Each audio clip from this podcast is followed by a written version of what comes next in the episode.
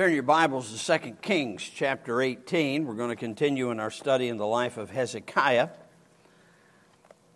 2 Kings chapter 18. We're also going to be looking at 2 Chronicles in a little bit here in the message, dealing with the same situation and some of the things that went on, and that'll be in 2 Chronicles chapter 32. So you might have that marked and ready for when we turn to it. Notice in 2 Kings chapter 18, beginning in verse 13, now in the 14th year of King Hezekiah did Sennacherib, king of Assyria, come up against all the fenced cities of Judah and took them. And Hezekiah, king of Judah, sent to the king of Assyria, to Lachish, saying, I have offended, return from me that which thou puttest on, or return from me, that which thou puttest on me will I bear. And the king of Assyria appointed unto Hezekiah, king of Judah, 300 talents of silver and 30 talents of gold. And Hezekiah gave him all the silver that was found in the house of the Lord and in the treasures of the king's house. At that time did Hezekiah cut off the gold from the doors of the temple of the Lord and from the pillow, uh, pillars which Hezekiah, king of Judah, had overlaid, and gave it to the king of Assyria. Now, Father, we come to you in the name of the Lord Jesus, and as we learn more about this king that you praise higher than any of the other kings of the southern kingdom, we pray, dear God, that you would have lessons for us to teach us and instruct us in very practical matters in our own Christian life. God, work your perfect will in us, we pray. May we listen on purpose to allow you to change our lives. And Lord, we'll thank you for what you do. In Jesus' name we pray. Amen. If you look back in verse 5 of chapter 18, it says of Hezekiah that he trusted in the Lord God of Israel, so that after him was none like him among all the kings of Judah, nor any that were before him. So, of the southern kingdom, there was no king like Hezekiah before him who would wholly follow the Lord, and no king like him after him. You remember of the two kingdoms, the northern kingdom, each kingdom had 19 kings. Of the northern kingdom, it is said of every one of the kings that they did that which was evil in the sight of the Lord. Of the 19 kings of Judah, nine of them, it is said, they did that which was right in the sight of the Lord. But even out of those nine kings, there was none of them that were so wholly given over to the Lord as was Hezekiah. And that's especially amazing in light of the fact that both his father and his grandfather did that which was evil in the sight of the Lord. His father had built idolatrous altars throughout the city of Jerusalem. His father was a wicked, wicked king.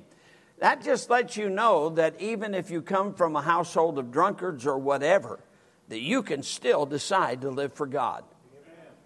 And if you come from a household of believers, you're especially responsible to live for God. For to whom much is given, much shall be required. You can't blame the problems in your own spiritual state on those who've gone on before you. You can make up your mind that you're going to live for God. You remember, as he began his reign in the very first month of the very first year, he decided that he was going to restore worship in Jerusalem. And he did that. He started by having the house of God taken care of. And then you remember they had the Passover. And they even extended the Passover in the second month uh, to another week. And these people got sold out to God. So the people, I don't care how dark the situation may have looked, when he became king, the people could still be led to do that which was right. And they had a revival that lasted the first 14 years of his reign. Now, revivals are wonderful, but revivals are only temporary. Now, some only last for a week or so, some may last for a few months. But you've got a revival like this one that took place for 14 years. But I want you to understand this just because you have a revival that goes on for at least 14 years does not mean that you're going to be without battles. It does not mean that you're going to be without hardships. It does not mean that you're not going to face some very difficult, difficult times. But thank God for the revival. And Him, in order to have the war campaign that He's going to have, He had to have that spiritual, that worship campaign take place first of all. And Hezekiah stood where his dad wouldn't stand and where his son wouldn't stand. Here's another lesson for us we're responsible for the time we're here. We are responsible to do right. Don't listen to society. Don't follow the compromised church. Simply follow the Word of God. We are responsible to do right. But even in the doing of right, there's still going to be the storms of life that are going to take place. By the way, it's those who wholly follow the Lord that are ready for the storms. They're the wise men who build their house upon the rock. For the foolish men, they're the ones that hear the word of God and they don't keep it. They have no foundation, so when the storms come, they fall. That's one of the reasons why the northern kingdom fell 140 years before the southern kingdom fell. Because at least there were nine kings during their time in the southern kingdom that decided they were going to build their house on the rock and did that which was right in the sight of the Lord. Now we come to this passage, the 14 years have passed. And uh, here they are, 14 years. He's going to reign for 29 years. And in the 14th year, it's going to be a momentous year for Hezekiah because you've got Sennacherib, the Assyrian king, coming down upon Judah, taking a great number of cities, walled cities, in Judah. And that's his strategy because he wanted to take out the cities that could offer any help to the city of Jerusalem so that Jerusalem would end up standing alone. But also in his 14th year, he's going to get sick. Matter of fact, God will send Isaiah to, uh, to the king to tell him that he's to put his house in order, he's going to die. And he prays, and God gives him 15 more years. So this is a pivotal year in the life of King Hezekiah. Now, we notice, first of all, the moment of the invasion. Uh, the uh, moment and reign of Hezekiah, the 14th year of his reign, brought those two most traumatic times to his life. This trial from Sennacherib, he was a powerful king. Judah is not a big nation at this time, uh, and the northern kingdom's already been taken. And before, as I said, before he attacked Jerusalem, he took out a number of the cities. Uh, the timing of what takes place lets us know in this 14th year that it was also the same year, of course, that he would get sick. Here's the thing you need to understand you can abound in trials, you can abound in sickness. I mean, you look at the scripture and you find a number of people who had, who had illnesses that were very severe. Look at Job. And it really didn't look like Job was going to come out of it. But Job was God's champion for sickness. Job was a perfect man. He eschewed that which was evil. And yet he got sick. He lost all of his family, he lost all of his wife, he lost all of his possessions, he lost his health, he lost all of that. And yet he remained true in following the Lord. What was God doing in his life? God's always right. You understand that your life here is only temporary? You don't yet know how long it's going to be but you're going to die. You might get to be up to 85. Might die for some of you. You might not get to be 45. You might not get to be 25. Do you understand? There's some teenagers that may never make it out of their teens. The point is, what are you going to do with the time that you've got? Are you going to use it for the Lord? Or, do you have a fair weather God? As long as things are okay, you'll serve Him. Are you trying to put uh, threaten God, that's a dangerous place to stand. Just understand, trials come to everybody, and death comes to everybody. The only ones who are going to escape death are those who get caught up in the rapture. So it's happening for everybody. Death is serious, isn't it? Uh, death doesn't owe us to be able to have our parents for 80 years of life, uh, or to have them for 50 years of life, or to have them for 20 years of life. He doesn't owe us to have our children uh, until after we die. Sometimes children die before the parents do. And it happens in Christian homes.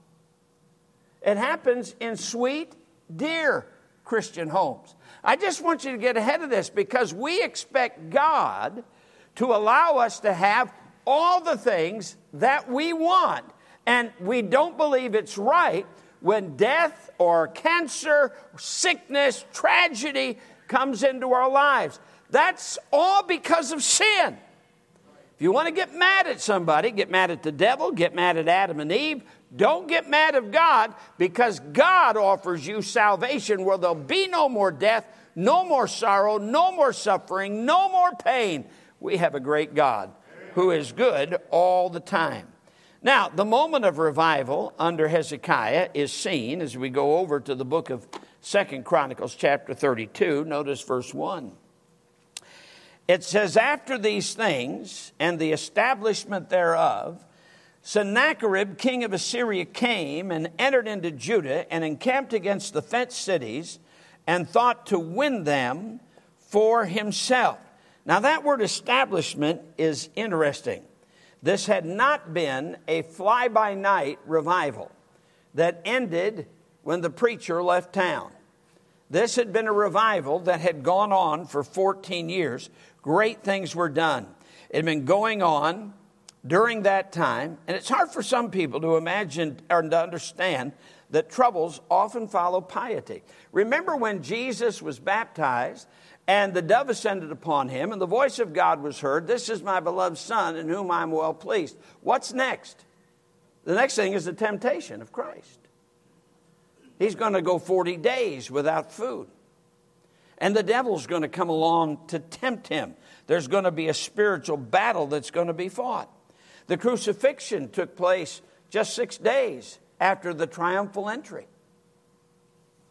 Think about that. People are shouting, Hosanna to the Son of David. And less than a week later, people are crying, Crucify him, crucify him. That's part of the guile of the world. Paul was persecuted for proclaiming the truth about Christ. And now Hezekiah is persecuted by a pagan, a heathen, because of his God. The glory, is, glory of God is involved in every trial, and this inva- invasion gave God an opportunity to display his power. But a lot of people had been displaced. As a matter of fact, in the archives of uh, Sennacherib, it uh, stated that he took 46 cities in Judah. 46. Now, that's a number of people who also had to suffer. And someone thinks, well, that's not fair. But Christ suffered for us to enjoy an eternity with him. It wasn't fair that he should suffer, but it's never been about fair. Life is not about fair. You know, that's one thing this whole woke crowd doesn't understand. It's not about fair, it's about right and wrong. Amen. It's about good and evil. It's about life and death. I mean, this is all very, very serious. Life is not a game. We see the might of the invasion. Get back here in chapter 18 because Hezekiah begins in his response much like we would begin in a trial that would hit us. We automatically begin to think, how can we get out of this? Now, Hezekiah is a great king. He's going to do some great things. He's going to show, show some tremendous acts of courage. But when Sennacherib comes down upon them, notice in verse 14, and Hezekiah, king of Judah, sent to the king of Assyria to Lachish, saying, I have offended. He's saying, I'm sorry. He's not standing up to Sennacherib at this time. He's trying to placate Sennacherib at this time. I'm sorry. Whatever you demand of me, we'll pay it. But I'm going to tell you what, you can't make deals with evil. You know, Moses wouldn't make a deal with Pharaoh. Pharaoh would say, Well, you can go, but you can't go far. No, that doesn't work. Well, you can go, but don't take your children. No, that doesn't work. We can go, but you can't take your livestock. No, we need that for sacrifice. We don't know how long we're going to be. He wouldn't get, give in to the compromise of Pharaoh. And Pharaoh was the greatest king in the world at that time, the most powerful nation on earth at that time. But he didn't give in. Here's Hezekiah. Things have been going great for these first 14 years. Now Sennacherib's come upon them, and he starts out by apologizing. And the king of Assyria demands of Hezekiah that he give them 300 talents of silver and 30 talents of gold. So, what does Hezekiah do with that? Notice in verse 15 Hezekiah gave him all the silver that was found where? Hezekiah, that's not like you. Do you realize that some people, in a moment of hardship, trial, fear, and uncertainty, they don't always respond right? I want you to get that. Hezekiah's a good man. He's not responding right here. He's trying to placate. So he goes to the house. Notice, it didn't say the house of Hezekiah, he went to the house of the Lord. He had no business doing that. And then he took stuff from his own house because there wasn't evidently the amount that was required. Uh, there wasn't enough there, so he took of his own house and he gave of that as well. And then in verse 16, and that time, at that time did Hezekiah cut off the gold from the doors of the temple of the Lord and from the pillars which Hezekiah king of Judah had overlaid, and he gave it to the king of Assyria. But that's not going to placate Sennacherib because he wants Jerusalem. Kind of reminds you how Europe went when Hitler started taking over countries before World War II. Remember, Chamberlain, Neville Chamberlain, went and tried to placate Hitler and came back with a peace agreement. And everybody knew that wasn't going to work, but Neville Chamberlain. That Hitler, it wasn't, it wasn't about getting what he just got, he wanted it all. And he was bent on getting it all, no matter how many thousands of people would die at his hand. Talk about a mass murderer. That was Hitler. And we're not just talking about the Jews during the Holocaust. Man, think of all the different countries where he'd send his bombers in, bombed the cities, killed people by the thousands. Russia, France, took over country after country. He wasn't, didn't mind, it didn't bother him to put so many people to death. That's what he did. So we see him ready and willing to give in. You've got the capitulation to the conqueror here, as we've already said. Hezekiah comes on stronger later, but the scripture tells us that basically he panicked at first and tried to appease this godless king. You know, it reminds us the great men are still human. Great men are still human. As a matter of fact, I had a teacher that used to say, and this helped me early in my Christian life after I'd surrendered to preach, gone off to Tennessee Temple. Dr. Fred Afman used to make this statement. He used to say, even the best men are still men at best. It's what they are. If you learn that. Back at that time, in the 1970s, Dr. John R. Rice of the Sword of the Lord and Bob Jones Jr. were at odds with one another, and it was very, very public. And Dr. Afman would say, I heard him say it many times, I had him for a number of classes. Just remember, even the best men are still men at best. The fact that two men, good men are mad at one another doesn't mean they're bad men, it means they're just men. I want you to get a hold of that. Because sometimes you may, you may hear a Christian that you look up to respond in a very unchristian like way to somebody else. Well, hey, that tells you they're still just men. They're not in their heavenly body yet. They're still just men. So you don't throw them away, good for nothing. Thank God, God doesn't throw us away. And uh, we should, sure do deserve it. I mean, after all, you look at Paul and Barnabas, and uh, they were upset about the situation with John Mark. Barnabas wanted to take John Mark with them on their second missionary journey, and uh, Paul wanted nothing to do with John Mark. Now, I've heard different messages from different preachers on that thing. The amazing thing is, God doesn't tell us who was right and who was wrong. He doesn't tell us. I know preachers that think they know the answer, but God doesn't say either one of them's right or wrong. I tell you what God did, He made two missionary groups out of one. So, either way, God got the glory, and uh, God can take care of them. I don't need to condemn either one of them. Peter was swayed by some of the Christians that came up from the city of Jerusalem, from the church at Jerusalem, when he was up visiting the church at Antioch. For that, Paul had to withstand him to the faith. I mean, Peter, that good man, that great man, That leader, it appears, of the early apostles, uh, at least he's one that took that position of leadership over and over again, and yet still, we see Peter sometimes acting like the Peter we knew of before the day of Pentecost. And he did that there. Just understand, all right, Hezekiah messes up here. He apologizes for the offense. Kind of reminds me of some of these uh, preachers that when they've made very strong statements about homosexuality, and uh, folks start complaining about them, and then they get up and apologize for their Christian views. Let me tell you, you're standing for the Word of God, you just keep standing there, that's right. Don't apologize for standing for right. Stand true. But I'm going to tell you what, when it seems like, especially today, with all the social media that's out there, and people are blasting you on every hand, and the news media is blasting you, and that's all you hear. You know, that's all your family hears, that's all your church hears, that's all the people who followed you hear. You think, Mel, can I calm this down by apologizing? No, the reason they're carrying on like they do is they already hate you. You're not going to make them like you. So don't bother to apologize for standing for right. Just make you sure you stand rightly for right.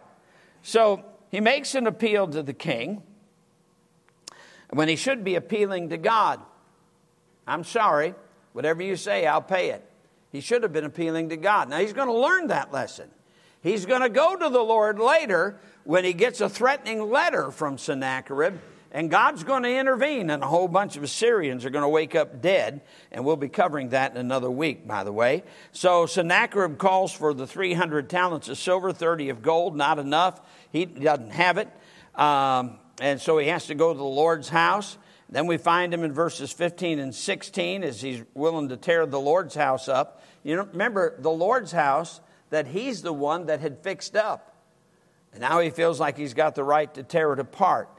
He gets the payment from the house of the Lord, even the doors. It's like Elijah, the fearless man, who, after standing strong against the 450 prophets of Baal, plus the other 400 prophets that were there, and uh, he has them all killed. The next day, one woman says, You're going to be dead tomorrow at this time. And he takes off running, and he didn't stop for 60 miles.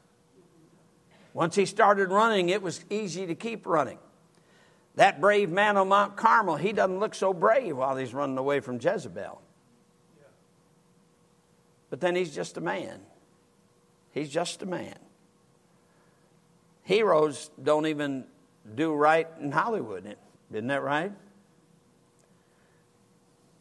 How we move on? The mobilization for the invasion.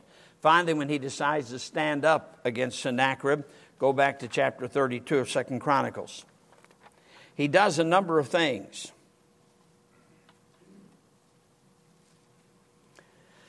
All right, he's threatened by the Assyrians.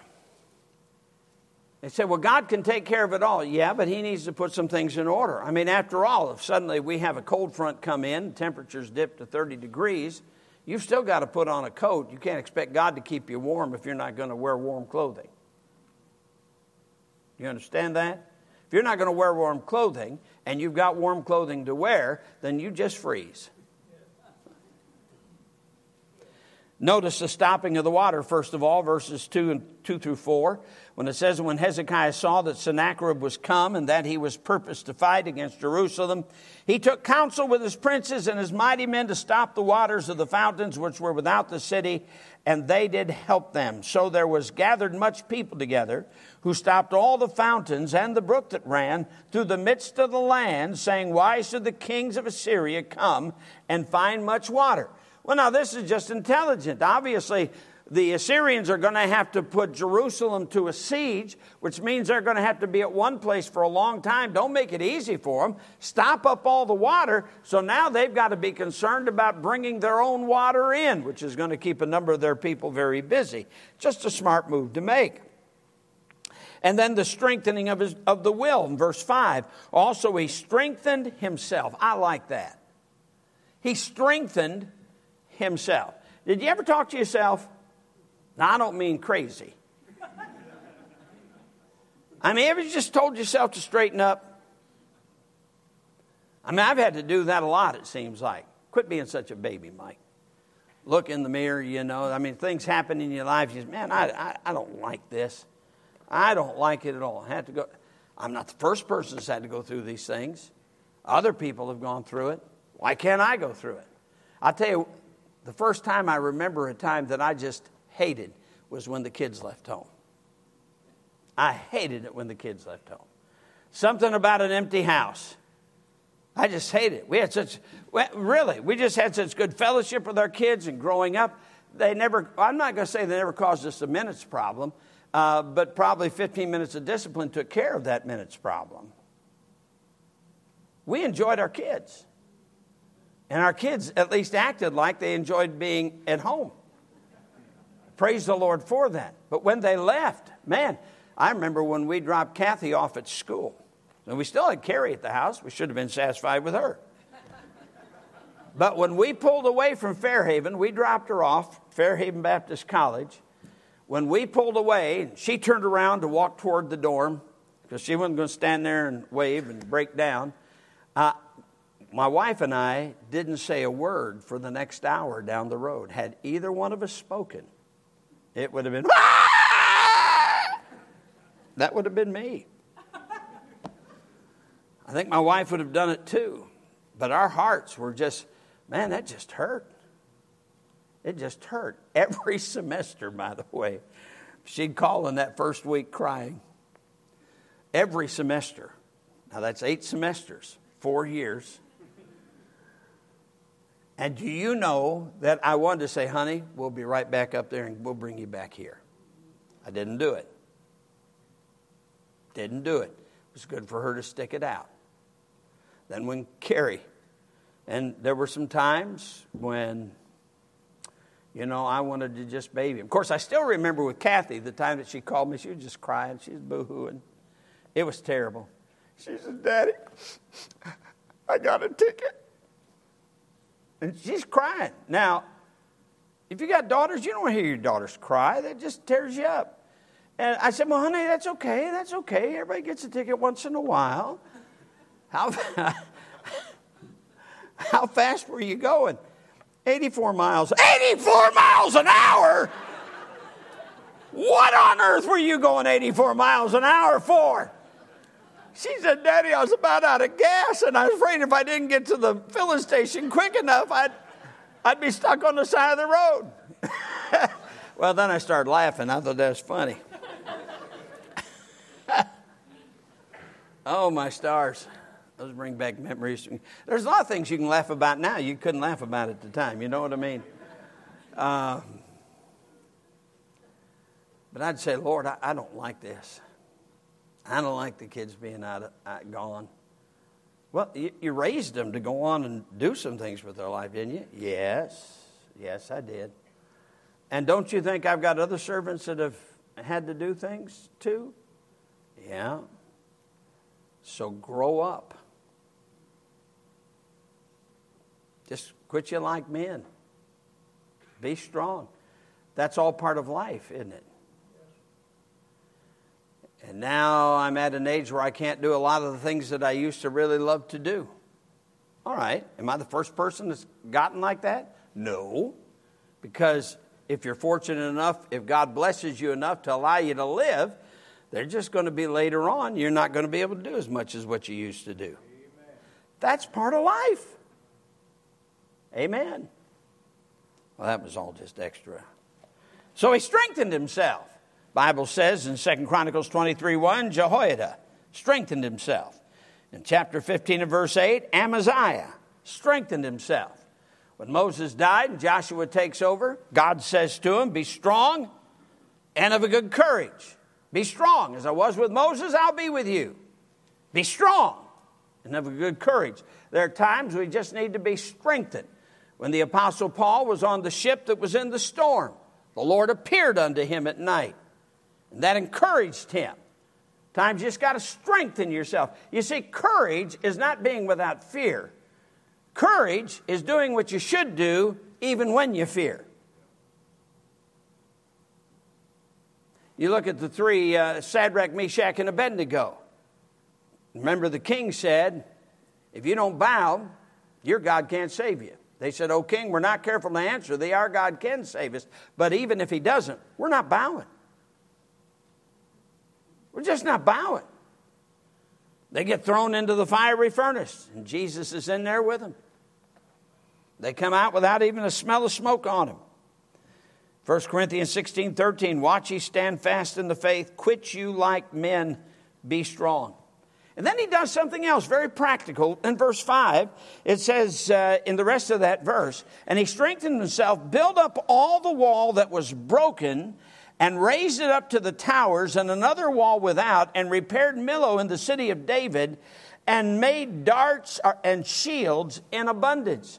So we see that the parts of the wall that were in disrepair, that he rebuilt them, he strengthened them, so that and those would be obvious places where that the enemy would attack and so he's building them up. He's doing what he can. He's still outnumbered the other cities have still been taken it doesn't look good but he's doing what he can do he's king just right for him to do that so he shores up the walls. We have walls, by the way. I don't know if you realize it or not, but you take the stand that we've had at Madison Baptist Church from the very beginning. All scripture is given by inspiration of God and is profitable for doctrine, for reproof, for correction, for instruction in righteousness, that the man of God may be perfect, thoroughly furnished unto all good works. You see, the fact that we've not changed our doctrine here at Madison Baptist Church, why? Those are our walls right there. We're not, we're not going to knock them down to please people on the outside. Every Sunday, every Sunday, I take a look at the bulletin just to make sure that what we have stated there on the inside of the bulletin is still there. We're not changing what we believe on sin and righteousness and godliness and holiness.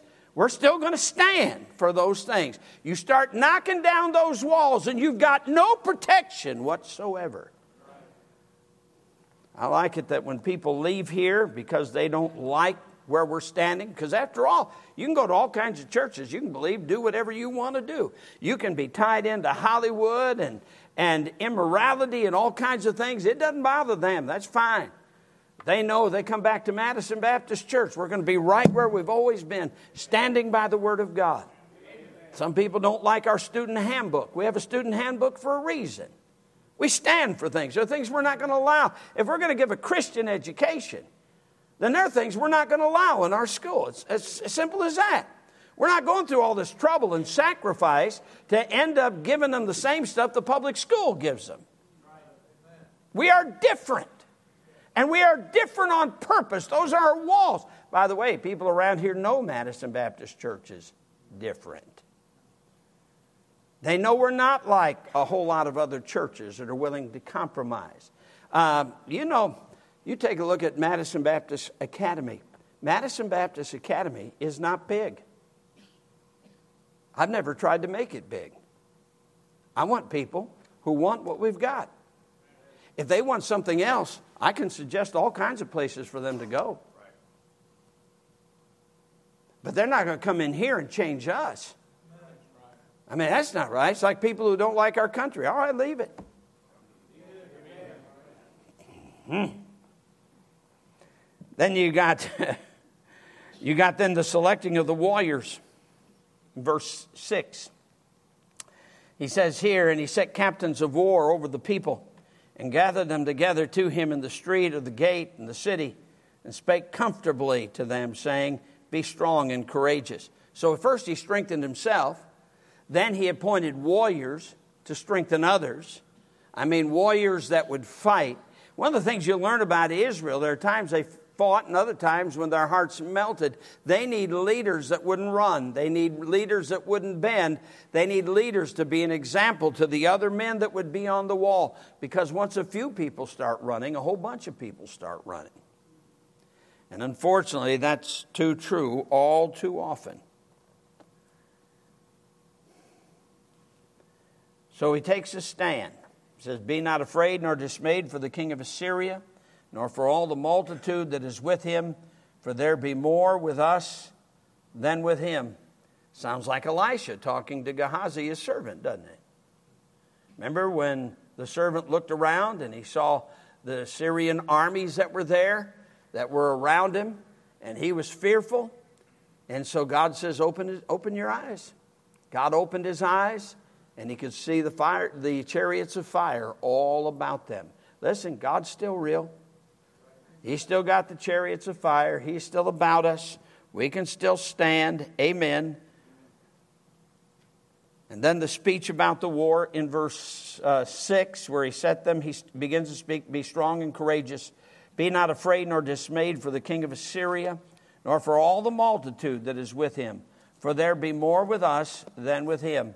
You know, there was a time when the largest church in almost every state of the United States was an independent Baptist church, an independent, separated, soul winning Baptist church.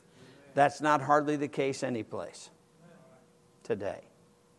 Now, there are reasons for that. You see, it's not the separated churches that do it, it's really, for lack of a better term, it's the woke churches that are out there today that don't stand for anything but getting a crowd. Oh, you can go to them, man, you can have a great time. You can get your ears filled with all the rock music. As a matter of fact, they don't mind you going to the movie theater and they don't mind you going to all the rock and roll places. They don't mind you worshiping the devil as long as you come in and spend some time with them and glorify the Lord. Good God, good devil, that's what they're for.